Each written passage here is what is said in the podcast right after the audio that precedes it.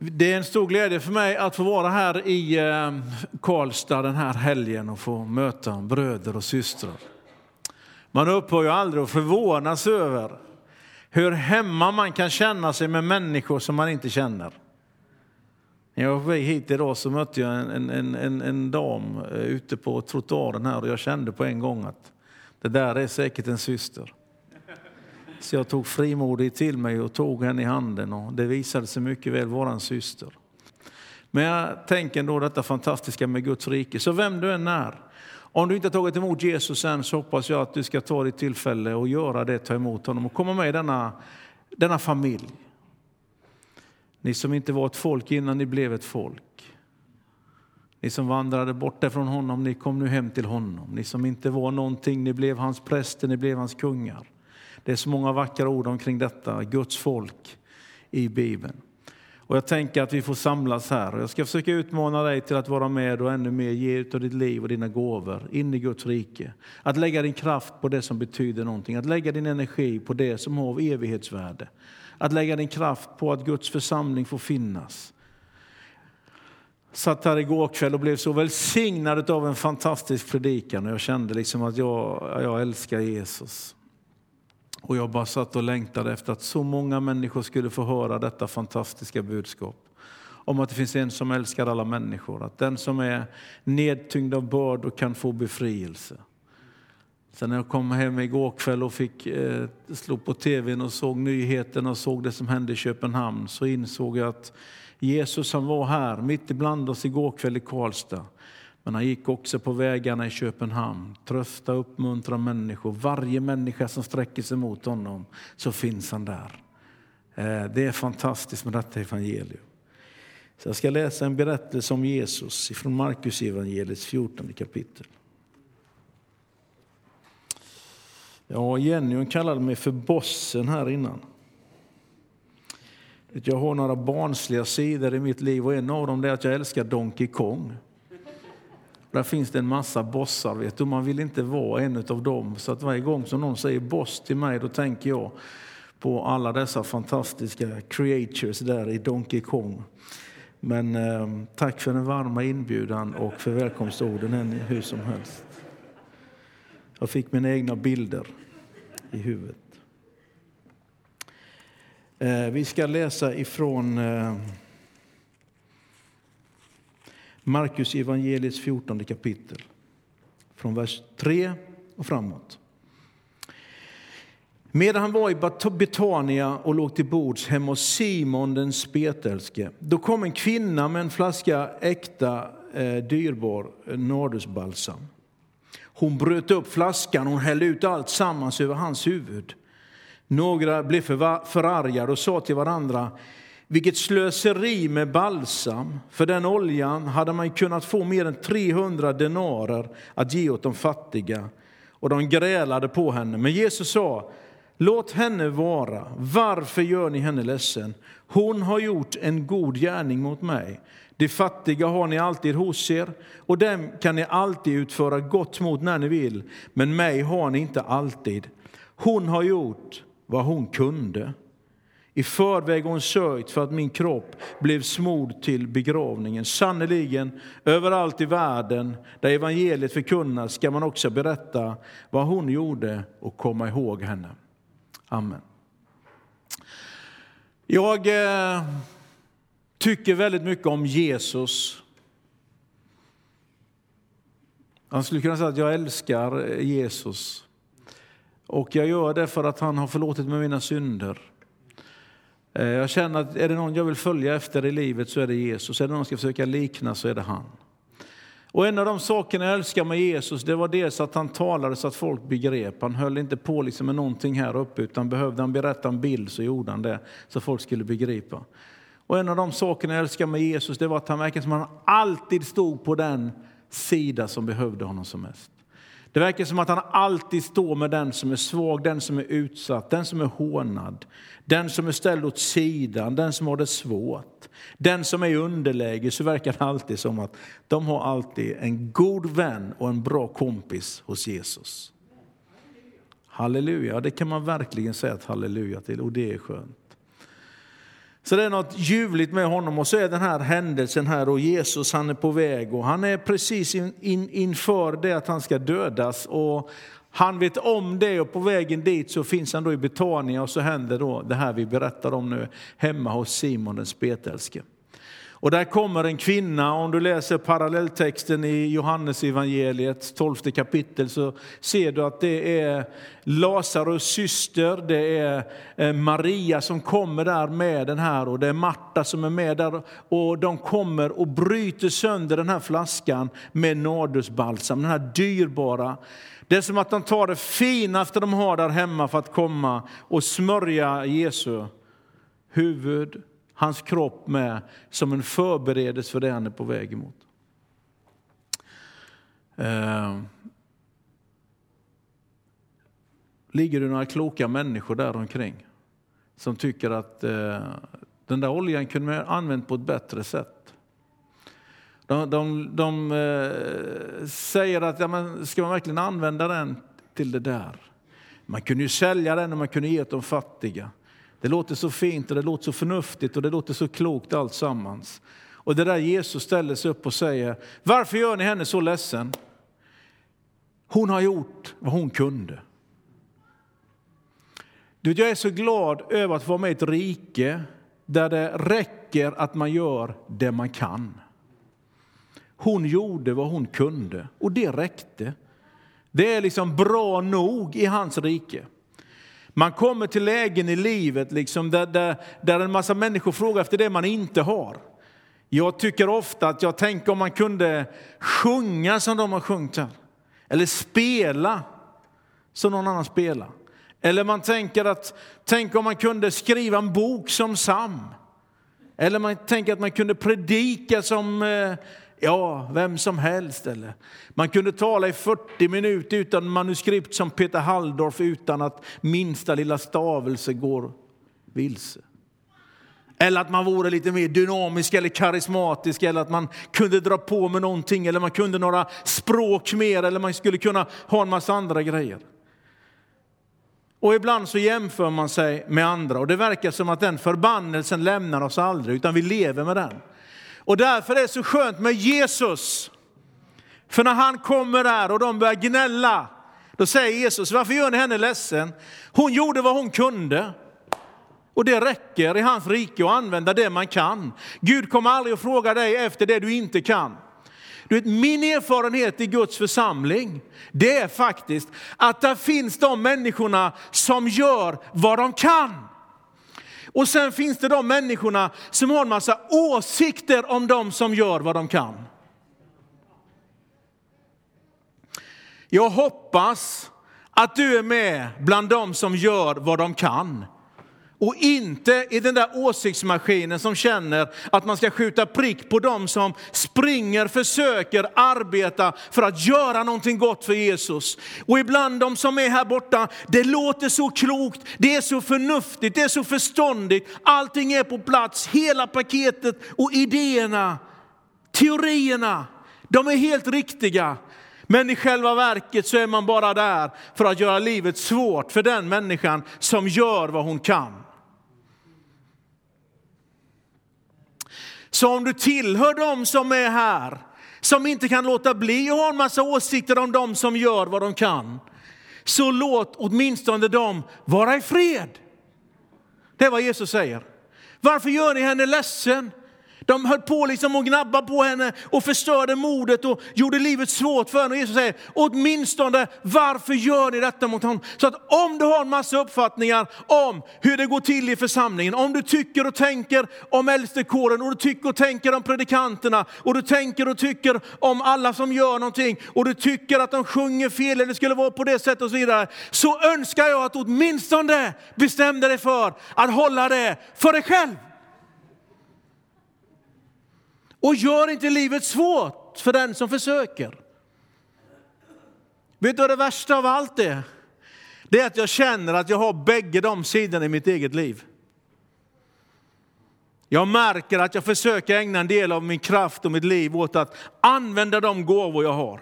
Att försöka få ut hans rike ur mina händer, över mina läppar. Att gå med hans budskap och försöka göra allt det jag kan för att hans rike ska växa och utvecklas. Att människor ska bli välsignade. Men jag märker också att jag sitter här bland de här som hela tiden måste tycka och tänka, varför säger hon så, varför säger han så? Vad betyder det? Får man inte säga någonting, då får man inte tycka någonting. Måste man alltid vara tyst? Nej, jag tror att man får ha uppfattningar och åsikter om andra saker som sker. Men om du läser Johannes evangeliets tolfte kapitel, då ser du att en av dem som satt där och gnällde och tyckte, ska man verkligen lägga de där 300 denarerna? Ska man lägga den där balsamet på den? Du vet, en av dem, det var Judas Iskariot, som betyder han som bar väskan. Det var han som hade hand om pengarna tillsammans med Jesus. Det är han som sitter där och gnäller. Och det låter så fint, vet du. Att ska de verkligen använda det där till Jesus, det vore bättre att använda de pengarna till de fattiga. Alla fattar det. Alla skulle säkert tycka, men det är ju en god idé. 300 denarer kostade det där. Det är lika mycket som en hel årslön. Kunde man inte använda det på ett bättre sätt? Men Johannes evangeliet när den berättar den berättelsen är så tydlig och säger att de sa inte det för att de ville hjälpa de fattiga, det var inte alls det. Det var att de själva var snåla, det var för att de själva var gnidna, det var för att Judas Iskariot hellre ville ha tag på de pengarna själv för att kunna snå åt sig lite grann av det. Jag tänker så här, att när vi tänker och tycker för mycket om församlingen och när vi har uppfattningar och åsikter, så tror jag alltid att Pelle Hörnmark och alla andra behöver ställa sig frågan, varför säger jag detta? Vad är själva källsprånget? Vad är det som driver mig i mina uppfattningar, mina åsikter? Och jag tror att när man talar om Guds församling, då ska man vara försiktig. Och när jag läser Gamla Testamentet så ser jag att hans folk, det är hans ögonsten. När jag läser om hans folk, då ser jag att det är hans krona. När jag läser om hans folk, då ser jag att det är Guds församling. Det är hans älskade, det är hans brud. Det han, han älskar detta, han tycker så mycket om det. Han har betalat ett så högt pris. Så Jag tänker att om man känner att man måste tycka och tänka om de som försöker göra någonting, så ska man åtminstone bestämma sig för att man funderar över vad är drivkraften i mitt hjärta? Vad är källsprånget? Vad är det som gör att det trycker på att jag måste säga och tycka allt jag tycker? Och att vi allesammans finge bestämma oss för att vi ska se till att det källsprånget i ditt och mitt hjärta, det är rent. Att det kommer ur goda motiv av kärlek till hans folk, av omtanke om människor. Att det får vara sprunget ur en uppriktig vilja att människor ska få höra evangelium. Att det kommer ur någonting som har med kärlek och omtanke om hans rike att göra. Så kära vän, du som är här. Att göra vad man kan, det räcker. Men jag tror att det ligger en välsignelse i att faktiskt göra det man kan. Maria kommer här med den här eh, eh, eh nardusbalsamen så säger grundtexten att hon tog inte bara och hällde lite försiktigt utan hon verkligen nästan skakar om det. Hon, hon, hon till och med krossar detta kärlet till slut. Och det är nästan som att hon torkar på insidan för att allting, det fina av oljan ska komma Jesus till del. Det är som att hon tar det finaste hon har och det är som att det kan inte räcka till utan hon gör verkligen allt vad hon kan för att Jesus skulle få del av detta dyrbara hon har i sitt liv. Och jag är övertygad om att använda sina gåvor till Guds rikes förhärligande är det bästa man kan göra. De finaste gåvorna du har i ditt liv, använd dem så att Gud blir glad. Kan du skriva sånger så se till att en och annan sång blir till hans förhärligande. Är du riktigt bra på att räkna pengar så se till att med jämna mellanrum att Gud får glädje av att du kan räkna pengar. Kan du tjäna pengar, så se till att Guds rike får glädje av att du kan tjäna pengar. Är du en riktig entreprenör och kan kränga vad som helst till vem som helst, vad som helst i världen, så se till att Gud får glädje av det. Har du fått möjligheten och gåvan och du har fått lite varma ögon och ett, ett varmt leende och du har fått liksom möjlighet att krama människor så de känner sig som de mest älskade människor i världen, så använd det för att Guds rike ska växa och utvecklas har Gud gett dig en gåva liksom att stå på i tro, så använd det för Guds rikes förhärligande. Har Gud gett dig gåvan att spela fotboll som ingen annan, så se till att du med jämna mellanrum pekar mot himmelen och berättar för hela världen att den som har gett mig gåvan att sparka boll längre än någon annan och sätta och näta bättre än någon och inte missa någon passning eller några möjligheter. Det är Gud som har gett mig det. Jag älskar de här som far omkring, vet du. framförallt latinamerikaner och en och annan sydeuropé och annat som liksom gör mål, vet du. drar upp sin tröja och riskerar att få ett gult kort för att det ska stå att Jesus is Lord på en vit tröja under. Jag tycker om det. Tycker om när man använder det man har och man använder det bästa man har och gör vad man kan för Jesus. Vem man än är, var man än kommer ifrån, vilka gåvor man än har. Jesus han säger i Johannes fjärde kapitel när han har talat med den samariska kvinnan och de kommer med mat till honom. Då säger Jesus att jag har mat att äta som ni inte känner till. Säger han, jag har någonting på insidan. Och han säger att min mat att äta och det jag har att dricka det är att göra hans vilja som har sänt mig. Du vet, jag tror ingen människa på jorden blir riktigt glad för när man liksom ställer sitt liv i det perspektivet och förstår att man är skapad för någonting på den här jorden och att använda det man har för hans rikes förhärligande, det är det bästa man kan få tag på. Det är det som ger oss tillfredsställelse i livet. Det är våran mat att äta, det är våran dryck att dricka. Det är det vi får av honom och det är det som betyder mest av allting. Och därför är jag övertygad om att en människa kan leva här på jorden, springa som ett skållat troll genom tillvaron för att hitta det bästa arbetet och tjäna mycket pengar, bli accepterad och få många likes på Instagram eller vad det än är man söker för. Hitta en bra utbildning, skaffa så mycket akademiska poäng så att det knappt får plats med titlarna på en sida på ett visitkort eller vad det nu är för någonting. Högsta flaggstången liksom i grannskapet eller bästa piren och bästa båten eller vad det än är man längtar efter. Jag är övertygad om att man kan springa hela sitt liv och försöka förverkliga sig själv och skapa allt det. Men får man inte tag på det Gud har tänkt, får man inte tag på detta att använda sina gåvor till hans välsignelse, så tror jag ändå man blir gammal och sitter på hemmet en dag i gungstol, väntar på kaffet klockan 15 på eftermiddagen och funderar över vad blev det av mitt liv. Att göra vad man kan och veta att det räcker räcker att göra vad man kan. Det Gud har gett dig är dina gåvor. Du ska veta ingenting är för dåligt, ingenting är för fult, ingenting är för litet. Ingenting är, är liksom inte värt något i hans rike. Utan där är man välkommen med det man kan. Man är välkommen med det man har. Och det du har i ditt liv, det Gud har gett dig, använd det för att förhärliga hans namn. Använd det för att tjäna honom. Har du fått gåvan och tala så gör det. Har du fått gåvan liksom att ha ett fint hem så använd det för Guds rikes förhärligande. Har du fått liksom möjligheten att baka goda kakor och fixa det bästa kaffet så se till att det med jämna mellanrum liksom blir till hans förhärligande. Att Gud får glädje av det, att du gör det som du kan. För det verkar som att det är det som räknas till slut. Att göra det vi kan med våra liv, du och jag.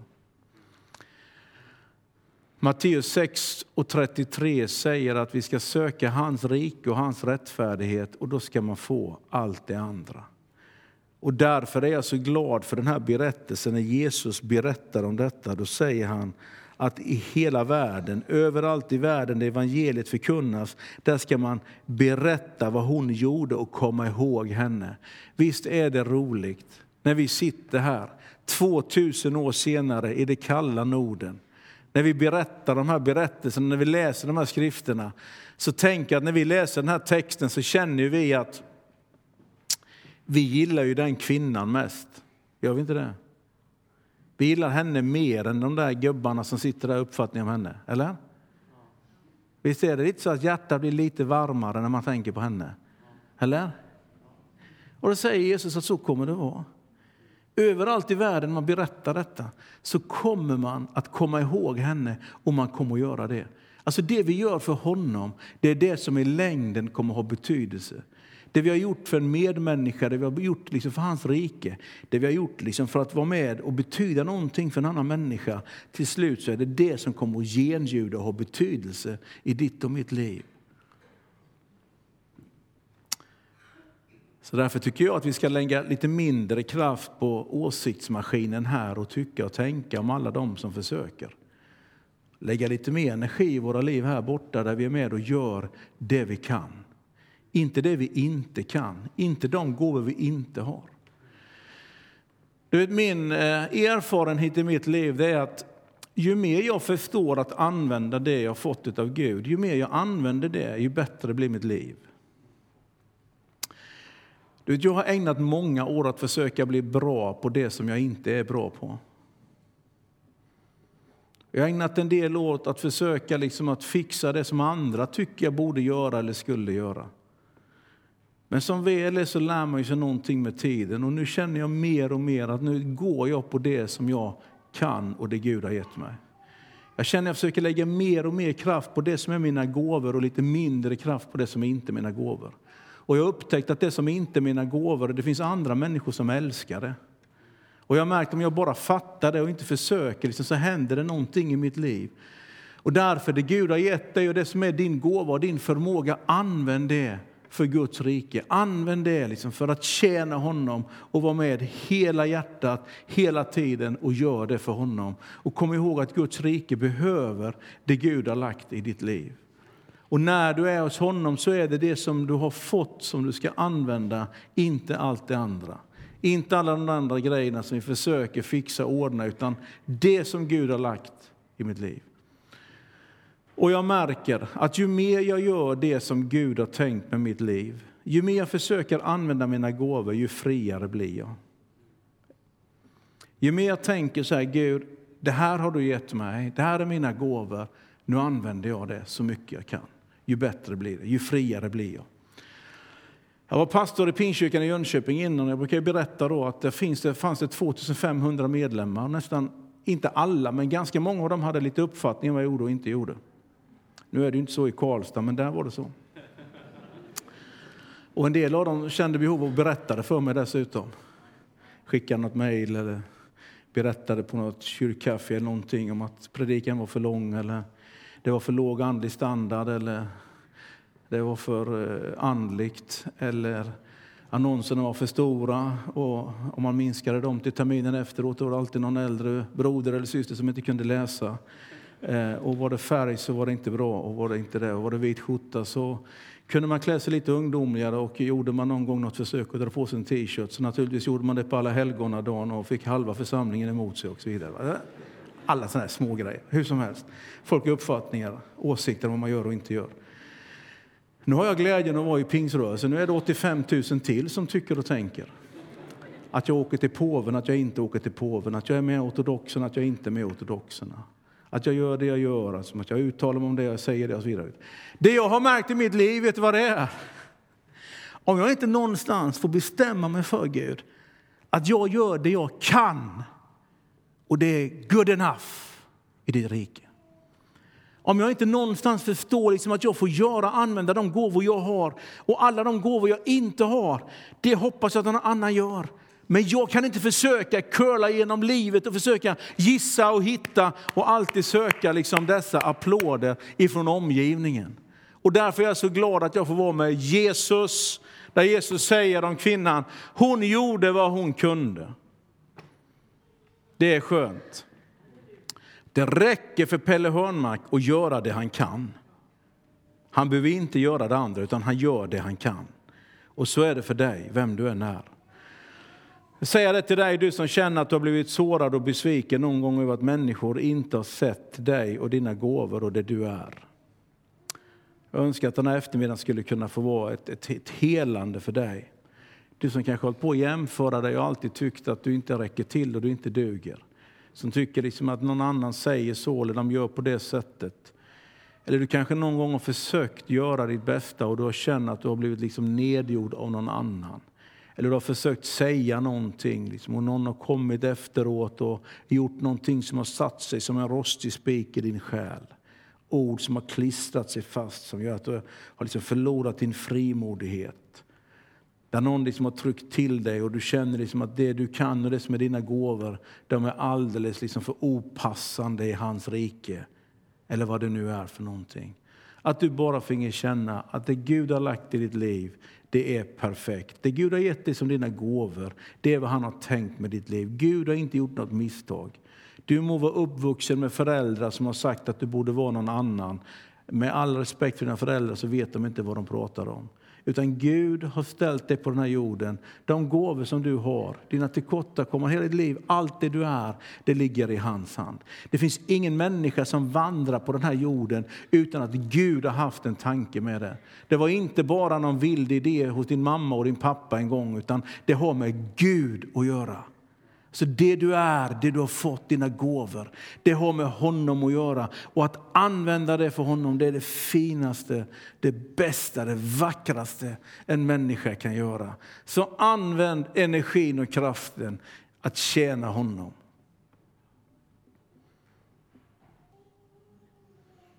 Jag tror att det är bättre att vara hängiven i församlingen än någonting annat.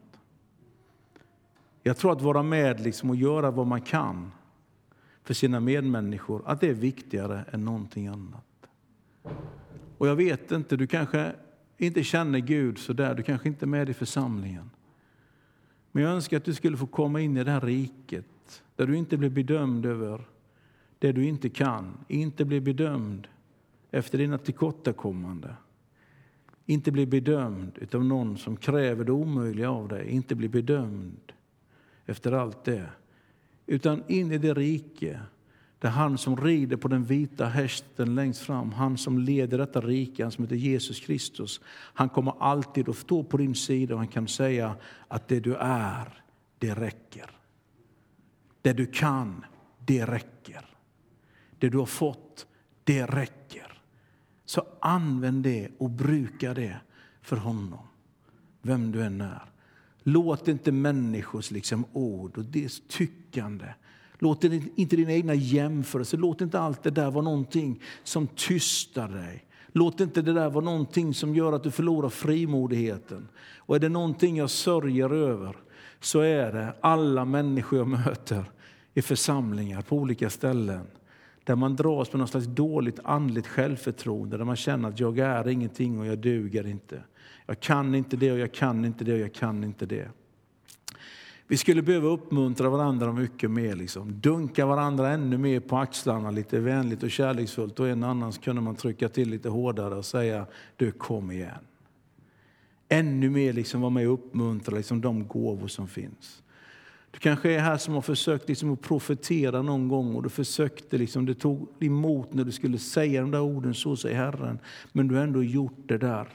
Du kanske har mött liksom människor som på något vis har förminskat dig när du gjorde det där, tog det där steget. Jag önskar att du skulle bara få vara fri och använda de gåvor, det Gud lägger i ditt hjärta.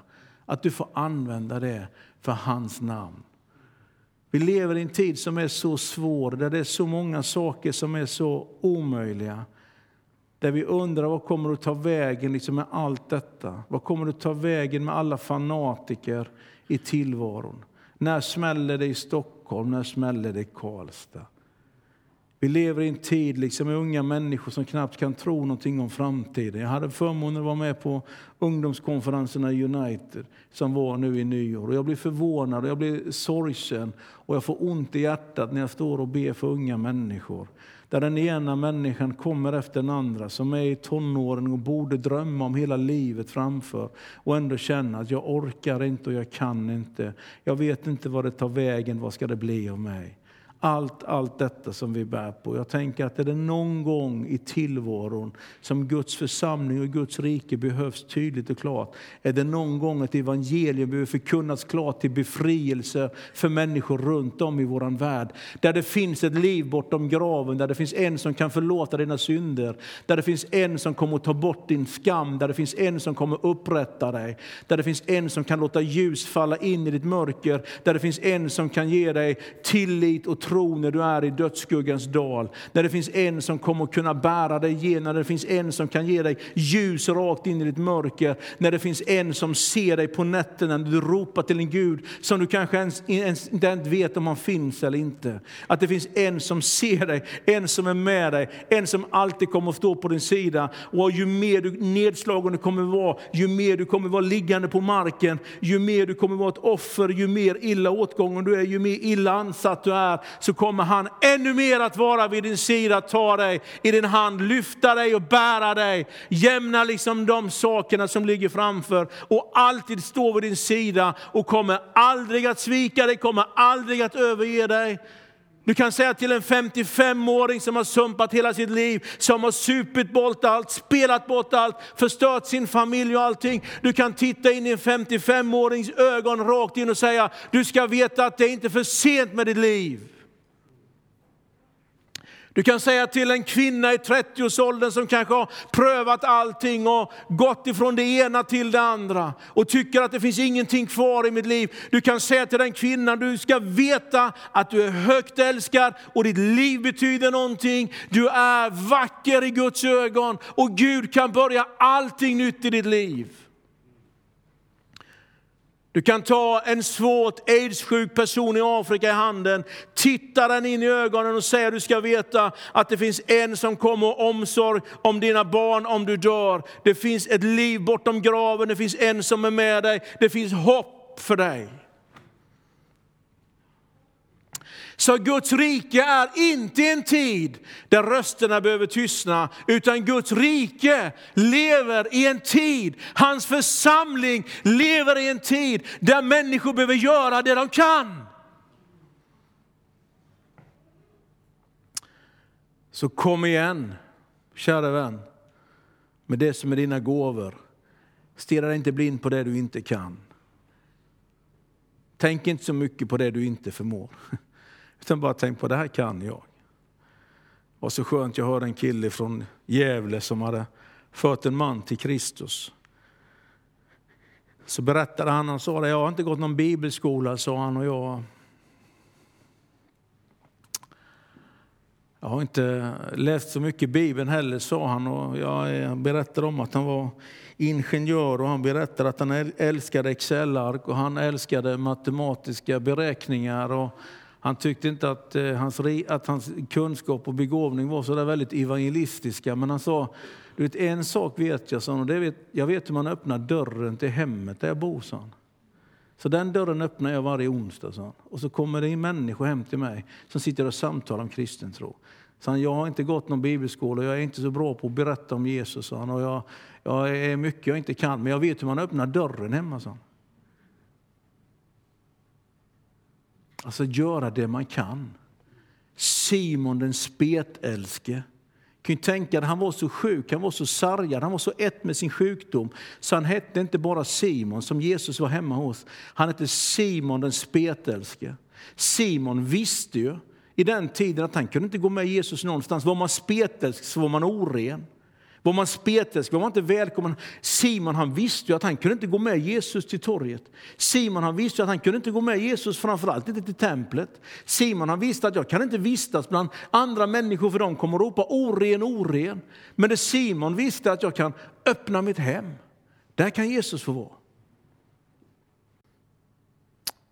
Min bön och min längtan det är församlingar där man uppmuntrar varandra att göra det man kan. Och göra det helhjärtat, ta det finaste man har och ge det till Jesus. En miljö liksom där det finns öppenhet för den som är trasig. En plats för den som känner sig förlorad.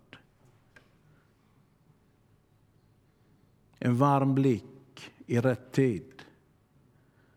En sångstrof när man som bäst behöver det en bibelvers som kan lyfta mig i mitt trångmål. En förbön som gör att livet rinner tillbaka in i min varelse. En säng att sova i när jag behöver det. En bönekompis som kan bryta igenom när det behövs.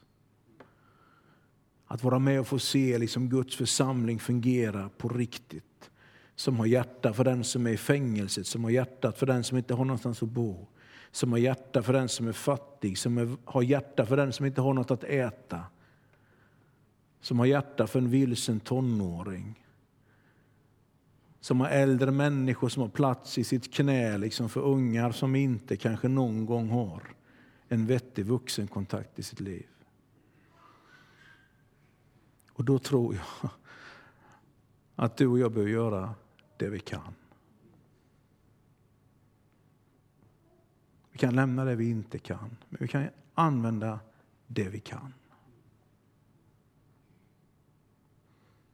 Vad kan du? Vad har du där hemma som du kan använda för hans rike? Vad har du på insidan i ditt liv som du kan använda för honom? Vad har Gud gett dig för gåva, för förmåga som du kan använda för honom? Vad har du? Du ska veta att du är välkommen med det du har. Du är välkommen med det du har. kommer aldrig att bedömas efter det du inte har. Utan du är välkommen med det du har.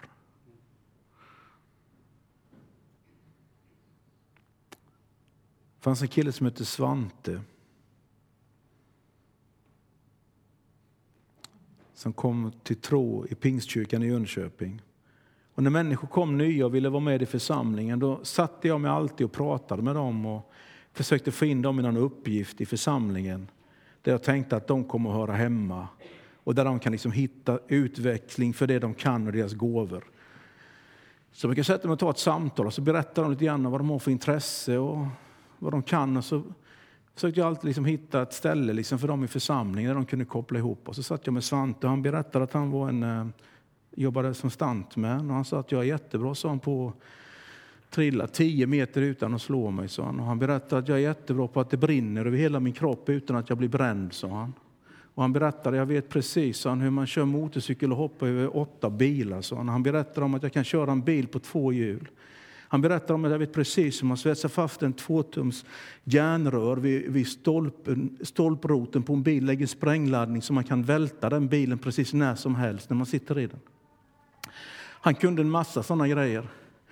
Och jag satt och tänkte på våra värdlag och serveringsgrupper och jag tänkte på söndagsskolan. Jag kunde inte riktigt hitta liksom the perfect match för honom och så vidare. Utan jag tänkte, hur ska det här gå? Utan jag önskar dem Guds rika välsignelse så att det är roligt att du har kommit hit, sa jag. Några veckor senare så var jag ute i centrala Jönköping på Jönköpings marknad. Och för den som har bott i Jönköping vet att på den tiden var Jönköpings marknad något jätteviktigt. Och där var det ett stort ungdomsmöte mitt i natten och det var tusentals ungdomar. Och så var det en stor scen som var byggd där och så var det ett sånt där jättestort ljudtorn där de stod och skötte ljudet och så vidare som var där borta. Liksom och så vidare. Ni vet hur det är när ungdomar ska göra någonting. Det är jättemycket sladdar och lampor och lys och det är jättedyrt. Det vet alla som har suttit i en styrelse. Och så var det vet du, i kubik. I alla fall där på scenen där så försiggår det någonting och då är det ju någon sån här grejer. Det är någon sketch eller det är ju någonting inledning de har där som inte jag fattar. Man är ju för gammal inser man. I alla fall, så är det i alla fall en där som kommer ut utklädd till någon slags djurskötare eller någonting med en knallpulverpistol. Och sen plötsligt liksom så faller en strålkastare upp på taket uppe på ljudbordet där uppe ungefär 8-10 meter. Och där uppe så står det en, liksom en apa, en som är utklädd till en apa. Står så här, uh, uh, uh. Och så gör de en grej som inte jag fattar. Och sen till slut vet du, så tar han upp sin knallpulverpistol och så skjuter han apan. Och alla bara tjuter och skriker när apan faller rätt ner, liksom 10 meter, rätt ner i en kartonghög. När jag såg Svante trilla 10 meter för Guds rikes skull, då tänkte jag att det finns ingen gåva som är så ful utan att man kan använda den i Guds rike. Så har du fått gåvan att trilla 10 meter, så gör det för Gud. Har du fått gåvan att göra någonting annat, så använd det för honom. Använd det du kan. Använd det du har fått. Kan du vara rolig, så ta dig till söndagsskolan och se till att ungarna får skratta. Har du fått förmågan någonting annat, så använd det för Guds rike. Gör vad du kan. Amen.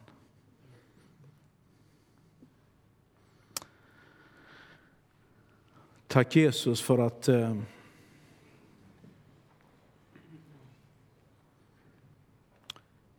Tack att du alltid uppmuntrar oss att använda våra gåvor för dig. Tack Jesus för att du eh, älskar den här världen så oändligt mycket. Tack att du älskar alla människor som går på den här jorden. Tack att du älskar människor som lever i fruktan och rädsla runt om. Tack Jesus att du ser alla de människor som i Karlstad knäpper sina händer och ber till dig utan att kanske veta om du finns eller inte. Tack att du hör deras böner. Tack Jesus att du den här stunden känner dem som idag kanske funderar över att ta sina liv för att de inte orkar längre. Tack att du vet vem de är. Tack Jesus att du känner alla som har snubblat, som har gjort bort sig. Tack att du känner alla Jesus som har gjort det som man inte ville göra. Tack Jesus att du är där och du kan möta människor. Därför ber jag Jesus att du skulle låta oss som Guds folk få göra det vi kan, Herre. För att vara med och skapa en plats av tillbedjan, en plats av förlåtelse och försoning, en plats där människor kan bli upprättade, älskade.